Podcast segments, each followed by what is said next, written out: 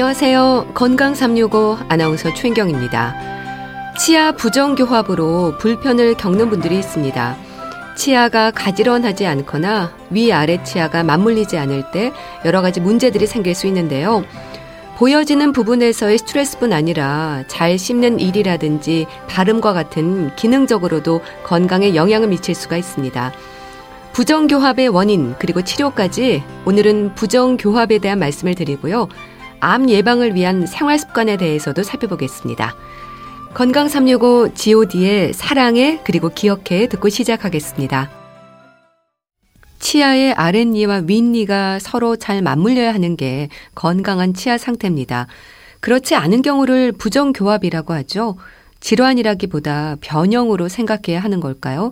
한림대 성심병원 구강아간면외과 양병은 교수와 함께합니다. 교수님 안녕하세요. 예, 안녕하세요.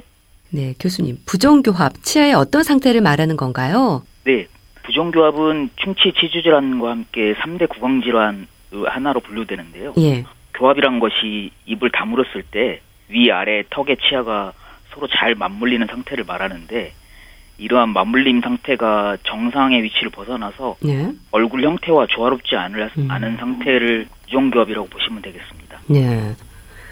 그럼 환자들이 느끼는 불편감이 뭔가요? 진료실에서 어떤 표현들을 하시는지 좀 궁금합니다.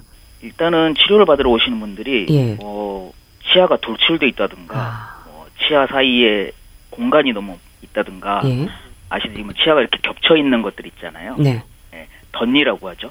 그다음에 위아래 치아가 맞물려 있어야 되는데 벌려져 있는 상태로 물린다거나, 네. 네, 아래 턱이 너무 위턱 치아를 많이 물고 있다거나, 치아가 돌아가 있다 이런 부분들을 호소하고 계십니다. 네. 그럼 일단 외적으로 보이는 부분이 안 좋은 건가요? 그렇다고 보시면 되죠. 일단 미적인 부분 때문에 찾아오시는 부분이 있습니다. 그럼 그런 상태들이 새로 발생한 질환이라기보다는 기능적인 변이로 봐야 됩니까? 특히 일반적으로 부정교합 원인은 유전적인 영향이 큰 것으로 알려져 있긴 한데요. 예. 이제 성장하면서 환경적 영향이라든가 좋지 않은 습관, 자세, 그다음에 치아가 썩는 것 때문이라든가 예. 이런 것들로도 발생할 수 있습니다. 네. 예.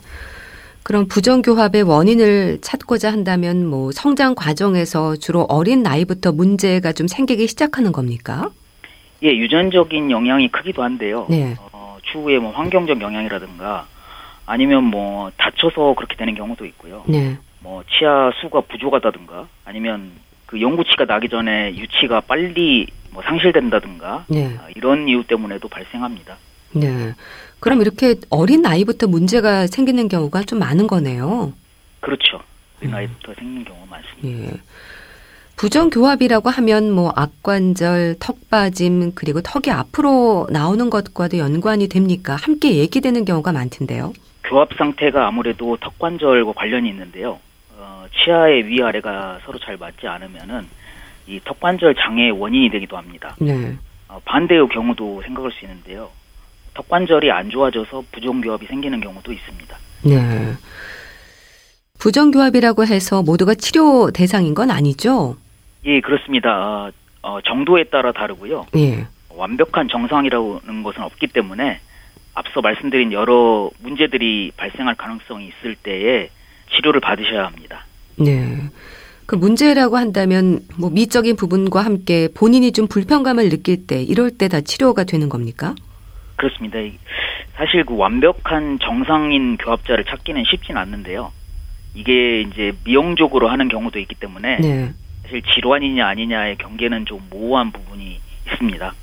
예. 그럼 악관절이나 턱빠짐 그리고 턱이 앞으로 나오는 것과도 이제 연관이 있다는 말씀을 해주셨는데 이런 경우에는 어떤 불편함이 또 있을까요? 환자분들이 호소하시는 것 중에. 예. 일단은 환자분들이 치아가 잘 안 맞기 때문에 예. 뭔가 좀 잘 안 씹힌다는 얘기를 먼저 하시고요. 네. 그다음에 아무리 양치를 해도 그 플라그들이 남아있기 때문에 이제 구취가 계속 잔존한다고 얘기를 하시는 부분들이 있습니다. 네. 턱이 빠지는 경우 같은 경우도 불편감이 상당하겠어요. 나중에 좀 익숙해지기도 할 것 같긴 하지만 어떻습니까? 아, 그렇습니다. 턱 빠짐이 이제 빈번하게 생긴다 그러면 예. 이거는 질환으로 보셔야 되기 때문에 예. 빨리 치료가 필요합니다. 네. 악관절이라고 하는 건 어떤 상태를 말하는 겁니까? 악관절은 이제 턱 관절의 정상적인 회복적 명칭을 말하는 거고요. 네. 저희가 턱 관절 이제 장애라고 하는데 아래턱이 위 머리뼈에 닿아 있는 관절 부분에 어떤 이제 이상으로 인해서 문제가 생기는 경우를 턱 관절 장애라고 합니다. 예. 근데 사람마다 어느 정도의 부정교합은 있다고 하셨는데요. 그렇습니까? 예, 그렇습니다. 이게 완벽한 정상 교합자는 사실 찾기는 어렵고요. 예. 그래서 정확한 진단을 통해서 이게 질환이냐 아니냐를 판별해야 되겠습니다. 네. 그러면 크게 불편함이 없다 생활하는 데 있어서 그렇다면은 부정교합이어도 뭐 따로 치료할 필요가 없는 건가요? 그렇죠. 이게 이제 본인이 불편감이 없어도 예. 사실은 이제 전문가가 봤을 때에 여러 가지 치주질환이나 이런 거를 야기하는 경우가 있거든요. 예. 근데 이게 본인이 인식하기는 참 어렵습니다. 그래서 뭐 반복적인 치주질환이 생긴다거나 잇몸이 붓는다거나 네. 그러면 부정교합 때문이라고 생각도 해보셔야 됩니다. 네. 진단이 중요할 것 같은데요. 어떤 다양한 검사를 받게 됩니까? 일단 병원에 오시면 기본적인 진단은 그 구강내 검사를 하는데요. 예. 치아라든가 주변 치주 조직 상태를 검사를 합니다. 그 다음에 아시듯이 이제 방사선 엑스레이를 찍게 되고요. 이제 성장이 완료되는지를 확인하기 위해서 뭐 손목 사진 같은 것도 찍습니다. 네. 뭐 얼굴 사진, 치아 사진, 그 다음에 뭐 치아 모형을 제작해서 이 구강 상태를 검사하게 되겠습니다. 예. 성장이 완료됐는지 검사를 하는 건 왜 중요한 건가요? 이 성장이 완료됐냐 아니냐에 따라서 예. 그 치료법이 좀 달라지기 때문에요. 예, 그것 때문에 그렇게 검사를 하고 있습니다. 네. 요즘은 뭐 입체적인 사진 촬영도 하고 진단을 위한 방법에도 많은 발전이 있다고 들었습니다. 예. 기존의 교정 분석법은 모두 그 2차원적인 데이터를 가지고 검사를 했는데요. 예. 최근에는 그 3차원적으로 입체적인 얼굴이라든가 치아 배열 구조를 분석해 가지고 이런 걸 예측하고 있습니다. 그래서 3차원 얼굴을 찍는 스캐너라든가 예. 시뮬레이션 프로그램을 이용해서 3차원으로 가상 교정을 시행해 가지고 치료 후의 모습을 미리 확인해 보고 있습니다. 예. 뭐 3차원적이라고 한다면 뭐 앞에 옆에 다 이렇게 모양이 나오는 건가요? 네, 그렇습니다. 그렇게 입체적으로 시뮬레이션을 하면 이제 나중에 그 치료를 하고 나서 어떤 모습이 나타날 수 있을지 그런 것들을 다 추측을 해 보는 거네요. 네, 네, 네, 맞습니다. 부정교합의 심한 정도에 따라서 이제 치료법도 좀 달라질 것 같은데 어떻습니까? 네. 치료는 이제 원인이나 치료 시기에 따라서 다양한 방법을 사용하는데요. 초기에 뭐 습관 때문에 그렇다면 습관을 제거하는 장치를 끼기도 하고요. 네. 그다음에 뭐 발육이 억제되거나 발육을 억제시키거나 아니면 증진시키는 장치를 사용하기도 합니다. 잘 아시듯이 브라켓이라고 그 치아에 이렇게 철사처럼 예. 달고 다니시는 분들 보셨잖아요. 네네. 이제 이런 것들은 일반적으로 금속으로 돼 있는데 예. 뭐 이런 게 이제 심미적인 이유 때문에 이거를 이제 눈에 잘 띄지 않는 치아 색깔 나는 걸로 한다거나 이런 것들도 사용하고 있고요. 네. 아시듯이 이제 예, 골격성으로 이제 얼굴 자체가 틀어진 경우에는 이제 턱 수술을 동반하는 그러한 그 치열 교정 치료를 하기도 합니다. 네. 그럼 심하지 않을 경우에는 그 일종의 우리가 많이 보는 그 교정 치료를 하는 건가요? 네, 심하지 않을 경우에는 이제 우리가 꼈다 뺐다 하는 그런 네. 장치를 사용하게 되고요. 심한 정도에 따라서 뭐 이제 고정성 장치를 쓴다거나 네. 뭐 수술을 동반한다거나 이렇게 진행되고 있습니다. 예. 그렇다면 치료 원리라고 한다면 일단은 교정 치료로 봐도 되겠는데요? 네, 그렇습니다. 이 치아를 이제 가벼운 힘을 줘가지고 네. 치아는 이제 어떤 힘을 받으면 이동하는 성질이 있거든요. 네. 이것을 이용하는 방법이 치열 교정 치료입니다. 네. 혹시 치료 자체가 불가능한 경우는 없습니까? 뭐 거의 없다고 보시면 됩니다. 최악의 상황까지는 이제 뭐 수술이라는 방법도 동원을 하기 때문에요. 네. 시간이 좀 오래 걸릴 수 있을 뿐이지 불가능한 경우는 없습니다. 네.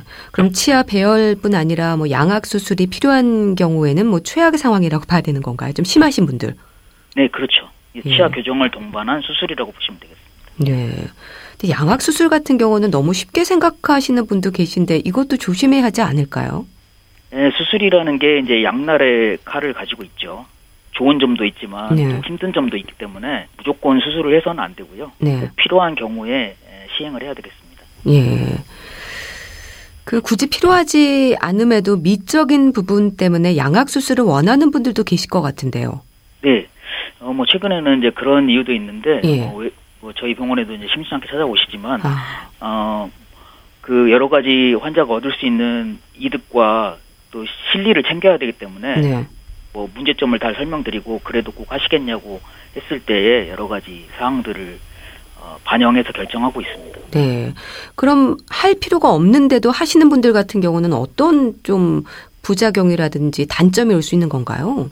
수술이 잘 되면 사실 큰 부작용은 없는데요. 예. 일단 안 해도 되는 수술을 하는 거지 않습니까? 그렇죠. 그러니까 예측할 수 없는 부분들이 항상 도사리고 있기 때문에 그런 경우에는 이제 만류를 하고 있습니다. 네.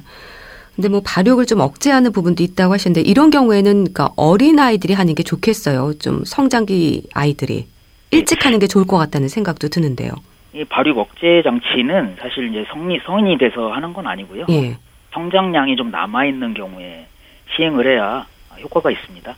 성장이 완료된 후에는 사실 큰 효과가 없죠. 네. 그럼 부종교합 치료를 위한 교정과 미적인 효과를 위해서 교정 치료를 받는 거 두 가지는 원리는 뭐 같은 겁니까? 예, 뭐 특별하게 원리의 차이가 있지는 않습니다. 그래서 이것은 이제 그 기능적인 부분이 해소가 되면은 미적인 네. 결과는 덤으로 얻는 것이기 때문에 결과적인 측면에서는 같다고 보시면 되겠습니다. 네. 부정교합의 교정 치료를 통해서 이제 비뚤어진 치아들을 가지런히 배열하면서 위아래가 맞물리게 하는 거잖아요. 네. 치료를 하고 나면 뭐 씹는 기능뿐 아니라 다른 여러 가지 부분에서도 치료 효과를 기대할 수 있다고 들었습니다. 어떤 부분들이 있을까요? 예, 이제 단순히 이제 치아가 삐뚤삐뚤해서 이게 치료를 받으러 오시는데 네. 제일 좋은 거는 사실 그 치아 우식증이라든가 잇몸 질환이 해결됩니다. 네. 보시면 뭐 상관이 없을 것 같지만 치아가 가지런해지면 잇몸 상태도 좋아지고요. 그 다음에 치아가 이제 가지런해지면서 그 소화 장애, 뭐 소화가 잘 안 된다든가 네. 이런 부분도 해결이 될 수 있고요. 그 다음에 발음 문제라든가 그 다음에 이제 뭐 서로 사회적인 대인 관계, 네. 그 다음에 이제 아까 말씀드린 턱관절 장애 같은 것들도 부차적으로 해결될 수 있습니다. 네. 그러면 평소에 잇몸 질환을 뭐 자주 앓는 분들 같은 경우는 내가 부종교합 때문이 아닌가 하는 부분을 한번 점검을 해봐야겠네요. 예, 맞습니다. 예, 아무리 제가 양치를 잘한다고 하는데도 예. 계속 뭐 잇몸이 붓거나 그럴 경우에는 부종교합을 한번 의심해 보셔야 합니다. 네, 그런 경우에는 비뚤어진 치아들을 가지런히 배열해 주는 것만으로도 효과가 또 있는 거네요. 예, 맞습니다. 예, 근데 치료가 단시간에 끝나는 건 아니죠. 예, 치료라는 게 이게 좀 시간이 좀 걸리죠. 보통 한번 장치를 붙이면은 대개 한 달에 한 번 정도씩 치과를 오시게 되고요. 네. 치료 기간은 이제 환자분마다 좀 다른데 한 1년에서 뭐 길게는 한 3년 정도까지 소요되는 게 보통입니다. 그래서 이제 이런 경우를 치료 시간을 좀 단축시키려고 네. 거기다가 뭐 이 뼈에다가 임플란트 같은 걸 심어서 그걸 고정원으로 사용해서 하는 경우도 있고요. 예. 수술을 동반하는 경우도 좀 빨리 하기 위해서 하는 경우도 있습니다. 예, 보통 어느 정도 기간이 걸리는 겁니까? 평균적으로 한 1년에서 1년 반 정도를 잡으시면 되겠습니다. 예, 그럼 수술이 필요한 분들 같은 경우는 어떤 경우인가요? 이제 저희가 치아를 배열할 수 있는 공간이 정해져 있거든요. 예. 지조골이라고 하는 공간에서 이제 치아를 배열하는데 이게 이제 너무나 위턱과 아래턱의 차이가 밸런스가 너무 차이가 많이 날 경우에는. 예. 허공에다가 치아를 보낼 수 없지 않습니까? 아, 그렇죠. 그래서 이제 위턱이든 아래턱이든 그 구조를 개선을 해줘야 되기 때문에 예. 그런 경우에는 이제 수술을 동반하고 뭐 이런 경우를 이제 악교정 수술을 뭐 양악 수술이라고 얘기할 수 있습니다. 네. 혹시 뭐 사랑니도 문제가 될 수도 있습니까? 사랑니도 이제 나중에 이게 나오면서 앞치아를 밀거나 이런 경우가 있기 때문에요. 예. 적절한 시점에 필요 없는 사랑니는 발치를 해주는 게 좋습니다. 네.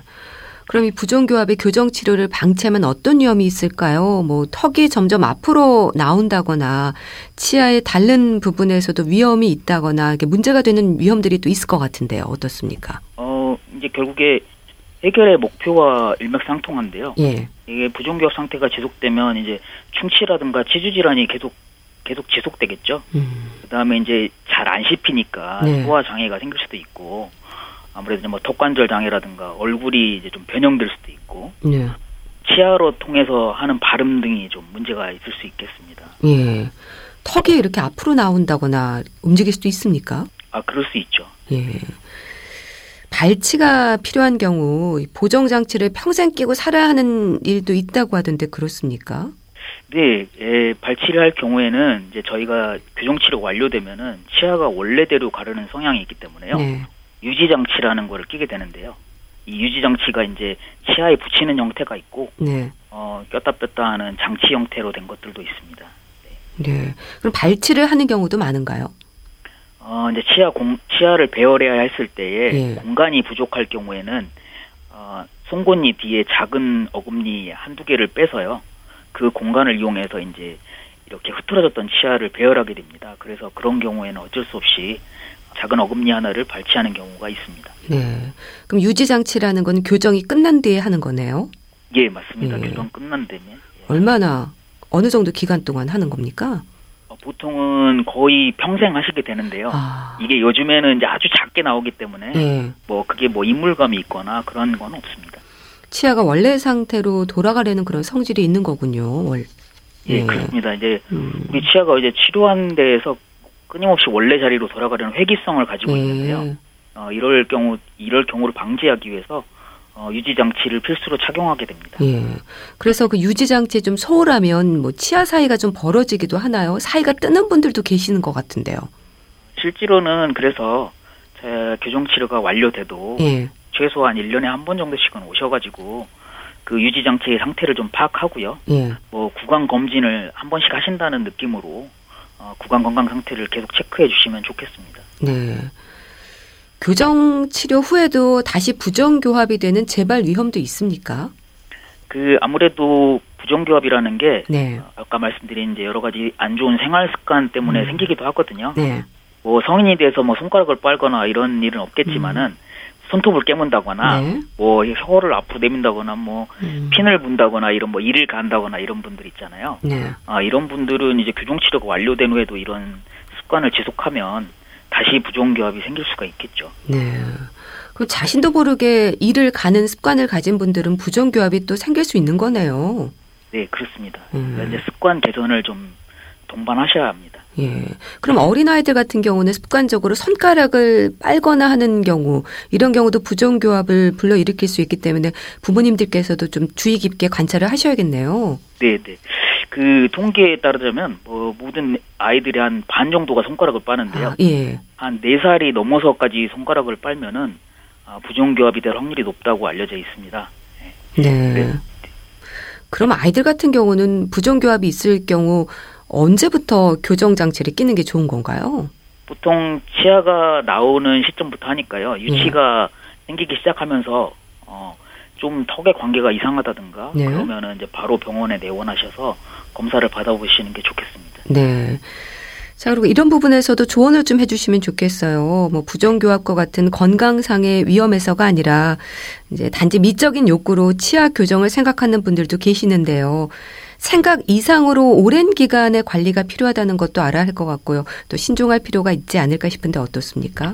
아, 제가 아까 진단에서 부정교합이 미적인 부분과 질환 사이에 좀 모호한 경계가 있다고 말씀드렸잖아요. 네.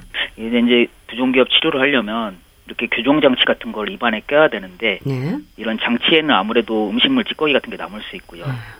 콜라고도 잘 생기고 이에 따른 이제 관리가 안 되면은 오히려 치아를 썩게 한다거나 네. 잇몸에 염증을 오히려 일으키게 되거든요.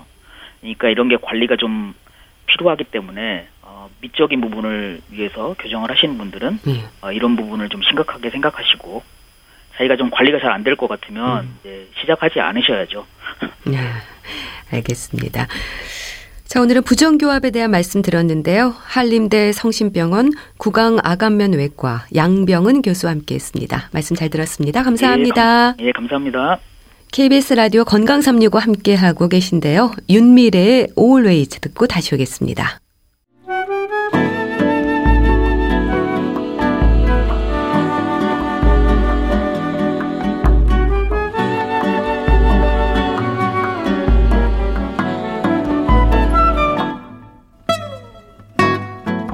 건강한 하루의 시작. KBS 라디오 건강365 최윤경 아나운서의 진행입니다.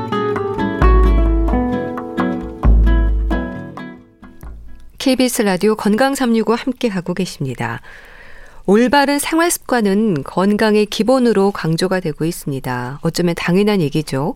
암 예방을 위한 식단은 물론 일상에서의 습관에서도 어떤 노력을 해야 될까요? 분당재생병원 영양내과 백현우 교수와 함께합니다. 교수님 안녕하세요. 네, 안녕하세요. 교수님, 이 암이라는 질환에 대한 부담이 큰 게 사실입니다. 그래서인지 근거 없는 민간 요법이라든지 뭐 확인되지 않은 부분들에 대한 얘기들도 참 많은데요. 오히려 좋다는 것들에 대한 지나친 오남용이 주는 부작용의 위험들도 있지 않을까요? 지금 말씀하시는 게 이제 왜 암이라 그러면은 네. 각종 건강 보조 식품 뭐 네. 이런 것들에 대한 말씀이겠죠. 이런 건강 보조 식품들에 대한 항암 또는 항예방용이다 해서 사실은 뭐 여기저기 매체를 통해서 영향을 많이 받는 것 같은데요. 네. 거기를 보고 있으면 사실 기대감 커지잖아요. 그래서 기대를 많이 하고 섭취하는 경우가 많죠. 네. 근데 실제로 식약처에서는 왜 어떤 과학적인 근거에 의거해서 건강기능식품을 인정하고 있잖아요. 근데 거기 기능성 분야에는 암 관련 분야는 사실 없어요. 그리고 심지어는 일부 건강보조제는 오히려 인체에 유해한 경우도 있으니까 네. 확인되지 않은 먹거리는 위험할 수도 있다는 점 명심하셔야겠습니다. 네. 일단 암 예방을 위한 생활습관, 일단은 먹을거리가 중요하겠죠. 그렇죠. 암 예방 수칙의 근본은 올바른 생활습관이고요. 예. 그 기본이 바로 먹거리입니다. 그런 의미에서도 도움이 되는 식습관에 대한 올바른 정보가 중요할 텐데요. 일반적으로 많은 분들이 궁금해하는 부분들을 중심으로 좀 살펴보겠습니다. 우선 육식은 무조건 삼가야 하는 게 아닌 거죠? 답 주시고 시작하시네요. 네. 암에 첫 글자만 나와도 우선 시작하시는 게 왜 전부 다 고기 끊기잖아요. 네. 네, 무조건 끊기는 적절한 방안이 아닙니다. 네. 그럼 적당한 육류 섭취가 이제 건강을 위해서도 필요하다는 건데 이게 적색육, 백색육으로 보면 어떨까요? 조금 구분할 필요가 있을까요? 아마 적색육, 백색육 구분한 거를 제법 많이 들어보셨을 거예요. 네. 실제로 기존 연구 결과에서 소고기나 돼지고기 같은 빨간색 고기죠. 적색육보다는 흰색 고기, 백색육, 닭이나 칠면조 같은 게 암 발생률을 줄인다고 합니다. 예. 그러니까 붉은 고기를 많이 섭취하면 그 양에 비례해서 대장암 발생 위험도가 올라간다고 이미 하버드대학 병원에서도 보고한 바가 있고요. 예. 또 그 원인이 뭔가 하고 봤더니 적색육을 왜 직화로 고온에서 조리할 때 우리 불에다 직접 구워서 많이 먹잖아요. 네. 그때 생기는 다환방향족 아민화합물이라는 게 발암물질이다라는 게 잘 알려져 있습니다. 예. 그뿐만이 아니라 빨간색 고기에 붉은 색깔을 보이게 하는 헤모글로빈 성분이죠. 힘철이 산화되면서 지방성 산화물질도 증가시키고 앞서 말씀드린 아민화합물의 발암성도 또 증가시키거든요. 네. 하나 더 이유를 댄다 그러면 동물성 지방 섭취량이 많아지면 담즙산 분비가 많이 되고요. 그 결과가 대장세포가 또 비정상적으로 증식된다고 합니다. 예. 그래서 대장암 발생 위험도도 높이고 또 지방산이 동물성 지방이 에스트로겐 분비를 자극하니까 유방암 위험도도 높인다고 합니다. 예. 이렇게 구분해 드렸지만 또 이렇게 말씀드리면 또 절대 먹으면 안 된다고 생각할 수도 있는데요. 적당한 섭취는 필요한 거죠. 물론이죠. 왜 예전에 2015년도 같은데요. 국제암연구소에서 이게 WHO 산하입니다. 네. 적색육을 발암물질 2A로 발표해서 우리나라 발칵 뒤집어진 적이 있습니다. 근데 이 2A라는 거는 동물 실험에서는 발암성에 대한 연구가 나왔지만 사람에겐 사실은 충분한 근거가 없다는 뜻입니다. 예.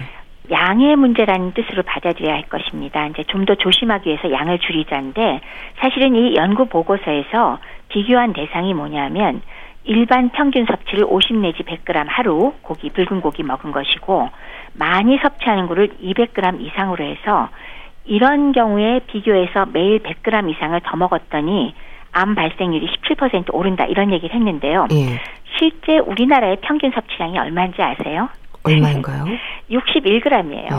사실은 괜찮은 양이라는 거죠. 그래서 이 붉은색 고기의 그 평균 섭취량 내지는 권고량을 정한 곳이 많지가 않은데요. 호주하고 영국밖에 없다고 합니다.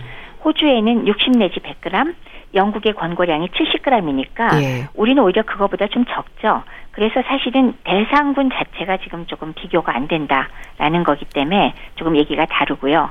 또 그러면 왜 직장인들이 회식 때 먹는 고기 되게 많이 먹지 않습니까? 예. 사실 맞죠. 예. 근데 그게 회식 매일 하나요? 아, 아니죠. 그렇게 해서 다량의 고기를 매일매일 먹는 분은 진짜 매우 적을 것 같아요. 예. 그렇죠. 그래서 평균이 우리나라가 61g 정도라서 사실 우리나라 분들이 먹는 붉은색 고기 양은 그다지 문제는 되지 않지만 예. 유별나게 더 좋아하시는 분은 적절하게 드시고 예. 채소를 곁들여서 균형을 맞추는 게 좋다라고 말씀드릴 수 있겠고요. 네. 특히나 대장암은 채소의 섬유질을 많이 섭취하시면 대장의 통과 시간이 빠르게 돼서 암 발병의 위험도를 낮출 수 있다고 합니다. 예. 고기와 함께 채소를 곁들인 균형을 맞추는 게 중요하군요. 네, 맞습니다. 우리가 고기 섭취로 기대를 하는 건 단백질이잖아요. 육류와 함께 식물성 단백질에도 관심을 갖는 것도 좋지 않을까 싶은데요. 어떻습니까? 상당히 좋은 방법이죠. 왜 우리 흔히는 그 고기 섭취할 때 물론 지금 붉은 고기 뭐 직접 구워서 먹기도 하지만 또 하나 여기서 잠깐 언급드릴 게 가공육 많이 드시잖아요. 네. 뭐 소세지나 햄이나 맛있잖아요. 네. 네. 앞서 말씀드린 그 국제암 연구소 보고에서는요. 가공육을 세상의 1군 발암물질로 분류했습니다. 1군 발암물질이요? 네, 이거는 동물에서도 사람에서도 다 발암과 연관이 있다라는 뜻입니다. 그런데 예. 그 이유가 가공육에는 발색제, 보존제가 들어가거든요. 이것들이 아미노산하고 반응해서 니트로스아민이라는 발암물질을 만듭니다. 그러니까 간혹 먹는 거야 크게 문제가 되지 않지만 네. 매일매일 이것만 즐겨 먹는다면 암의 위험도가 진짜 오를 수 있겠죠. 그래서 보다 안전한 식물성 단백질 섭취를 권장하고요. 예? 그중에 뭐 대표적인 거 잘 아시잖아요. 콩이나 콩 가공식품, 두부 뭐 이런 것들인데 예. 요거는 단순히 단백질의 근원일 뿐만이 아니라 아이소플라본이라는 성분이 들어있어서 특히 유방암 발생은 억제시키는 효과도 함께 있으니까 콩 제품 많이 활용하셔도 좋을 것 같습니다. 예. 그런가 하면 흔히 말하는 지중해식 식단이라고 해서 오메가3가 많은 생선이나 올리브 오일에 채소를 곁들이는 걸 건강식으로 생각을 하는데 이거는 어떨까요? 지중해 식단은 그 올리브 오일, 요거는 그 불포화 지방이 한 개만 있는 예. 그런 올리브 오일, 단일 불포화 지방산이라 그럽니다. 그리고 생선, 과일, 견과류, 그리고 풍부한 채소, 통곡물 이런 것들로 이루어진 식단입니다. 듣기만 해도 사실 건강하게 느껴지지 않나요? 그리고 이미 이 뇌졸중하고 심장질환에 매우 좋다고 알려져 있습니다. 그런데 예. 연구 결과들이 암에 대해서 나온 것들은 특히 유방암과 전립선암 예방에 효과가 있다는 연구 보고들 꽤 많이 보고되고 있습니다. 근데 여기에 대비해서 결국 나쁜 음식이 뭐냐를 잠깐 생각할 수 있잖아요. 예. 달콤한 음식, 가공식품, 예. 그리고 붉은 고기 많은 거 이런 것들이 요거에 대비해서 나쁜 게 되겠죠. 그래서 이 지중해 식단은 거기에 대비한 건강에 좋은 식품군이라고 생각하시면 적절할 것 같고요. 예. 암 예방에 도움이 된다는 뜻이 되겠습니다. 네. 근데 지중해식 식단에는 이제 포도주를 곁들이는 게 대부분이잖아요. 근데 암 예방 수칙에서 음주는 또 피하라고 하지 않습니까? 아주 정확한 지적해 주셨습니다. 소위 말하는 레드 와인에는 그 레스베라톨이라고 그 폴리페놀의 일종입니다. 이게 항산화 작용이 아주 강하고 항암 효과도 있기는 있습니다. 그래서 왜 뭐 프랑스 사람이 그 기름진 거 많이 먹어도 심장질환 적더라 하는 것들이 다 포도주라고 얘기하잖아요. 예. 그거는 지중해식 식단에도 통용이 되는 얘기인데 이게 절대로 많은 양의 포도주가 아닙니다. 네. 여성은 하루에 한 잔 이하, 남성 하루에 2잔 이하 정도는 예. 긍정적인 효과를 기대할 수도 있다라고 저희는 말씀드려야 될 거고요. 네. 술을 안 드시는 분이 이 말씀을 듣고 열심히 드시는 거 권하지 않습니다. 기본적으로 암 예방 수칙에서는 한 잔도 안 드시는 게 암에 훨씬 도움이 된다라는 말씀 드릴 수 있겠습니다. 네. 음주뿐 아니라 흡연은 이제 끊는 게 당연하고요. 암 예방을 위해서는 커피와 같은 지나친 카페인 섭취도 자제할 필요가 있다고 하던데요. 커피는 참 얘기가 많은 그런 것 같아요. 음식이에요. 그렇죠? 예. 그래서 커피 자체에는 사실 역시 폴리페놀 성분의 항산화성 효과가 있는 그런 성분이 많이 들어있거든요. 예. 그래서 간암이나 자궁내막암의 경우는 발생 위험이 좀 낮아지더라 하는 보고들이 좀 있습니다. 네. 근데 다른 암에 대해서는 별로 의미를 찾을 수가 없는 것 같고요. 요걸 먹기 때문에 암이 직접적으로 많아진다, 이런 것도 뚜렷하지 않습니다. 네. 그렇지만 커피가 분명하게 수면장애 오지요. 네. 그다음에 심계항진, 가슴 두근거리게 하죠. 그리고 이뇨 효과가 매우 강합니다. 네. 따라서 심장 질환자가 먹으면 곤란하겠고, 수면에 문제가 있는 분이 드시면 수면장애로 오히려 건강을 해칠 수가 있을 거고요. 네. 특히나 노인들의 경우는 탈수 우려가 많은데 커피를 드시면 그 자체가 물을 끌고 나가니까 역시 절제하시는 게 매우 좋고요. 여기서 또 하나는 우리나라에서 제일 유명한 믹스커피 있지 않습니까? 아, 믹스커피요. 거기 당이 매우 많죠. 이 당의 해악은 말할 필요가 없습니다. 예. 믹스커피 드실 거면 안 드셔야 됩니다. 예. 다른 음료는 괜찮을까요? 다른 음료라고 한다면 뭐 주스나 이런 것들 말씀하시나요? 예. 만약에 주스 같은 것이라고 하면은 물론 그 자체에 그 과일에서 오는 항산화제 성분은 있으나 우리가 일반적으로 얘기할 때 사실은 신선한 거 스스로 만들어 먹는 주스라면 별 말씀을 안 드리지만 역시나 주스나 이렇게 시판되는 것들에는 비록 당이 첨가되지 않았더라도 무가당이라도 단순당이 매우 많은 거는 사실은 암세포의 먹이가 되거든요.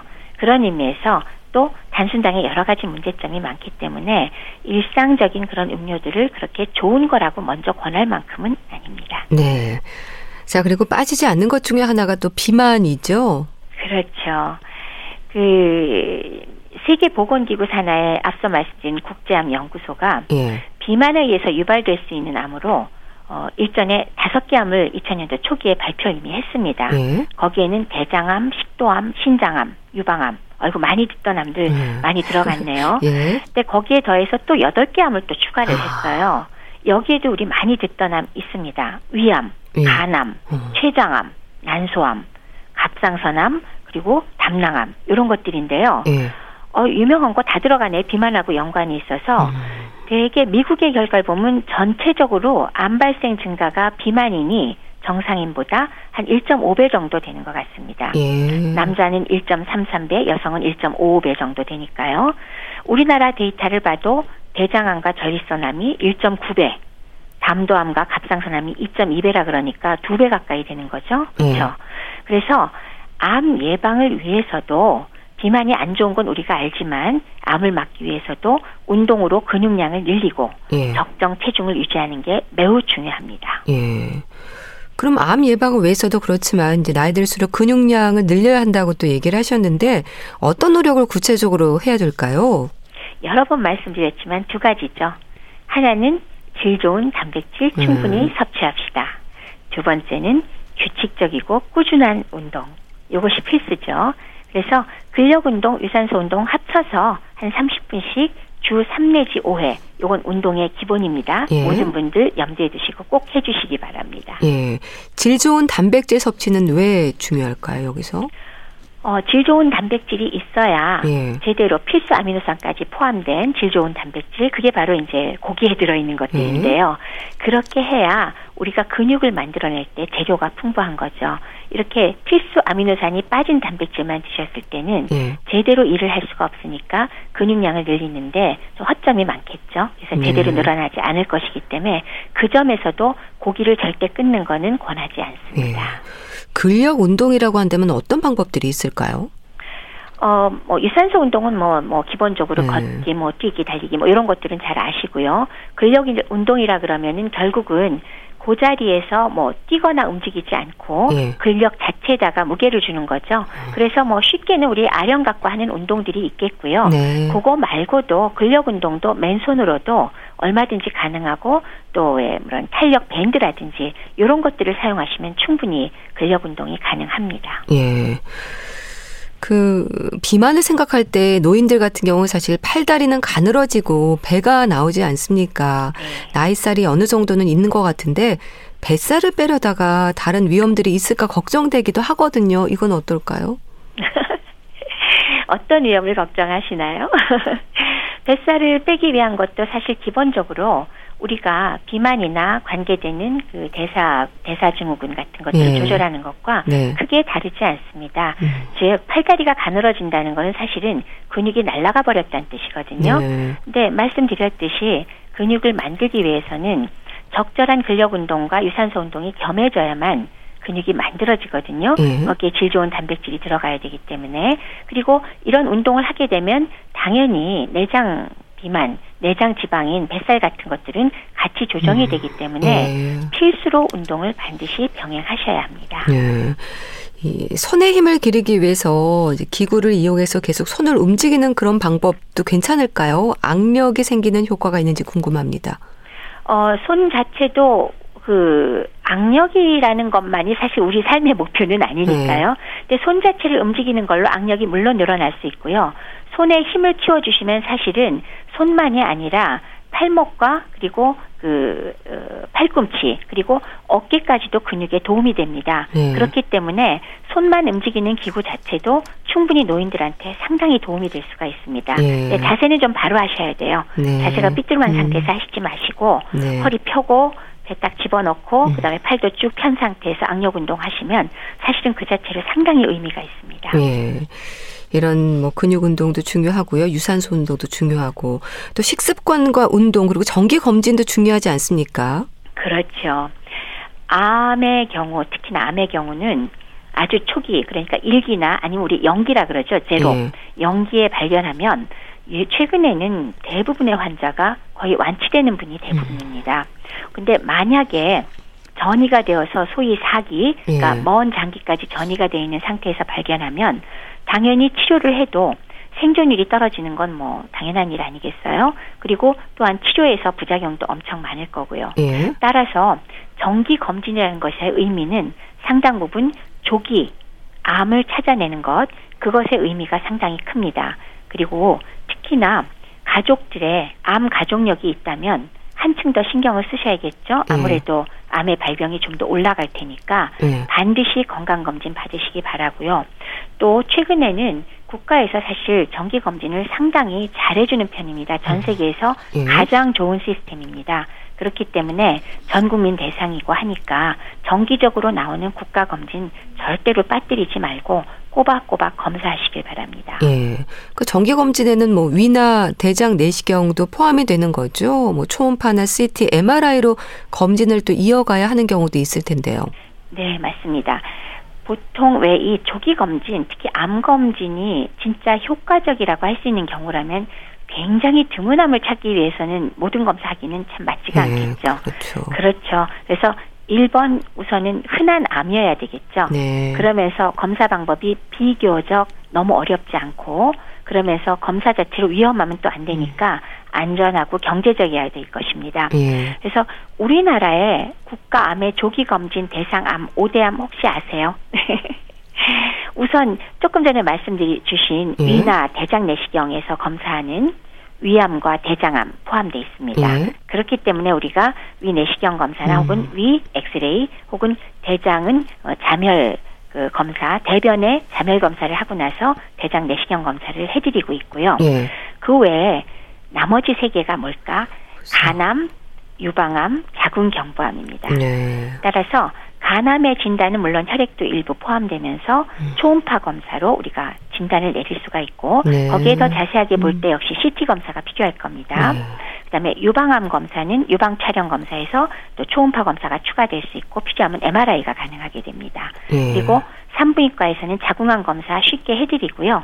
거기에서 문제가 생기면 역시 CT나 MRI 등을 시행할 수가 있겠습니다. 그럼 우리가 흔히 말하는 가족력과 유전적 소위는 어떻게 다른 겁니까? 요즘 또 유전자 검사를 통해서 예방하는 분들도 늘고 있는데요. 암 유전자 검사라고 맞습니다. 요새 많이 하고 있죠. 혈액 검사를 통해서 암의 감수성에 대한 유전자 검사를 시행해서 암의 위험도가 높아지는 유전량이 있는지 없는지 확인하는 검사입니다. 여기에 위험도에서 분석하는 암 종류는 비교적 흔한 거긴 해요. 위암, 폐암, 대장암, 간암, 갑상선암 많이 들어보던 거잖아요.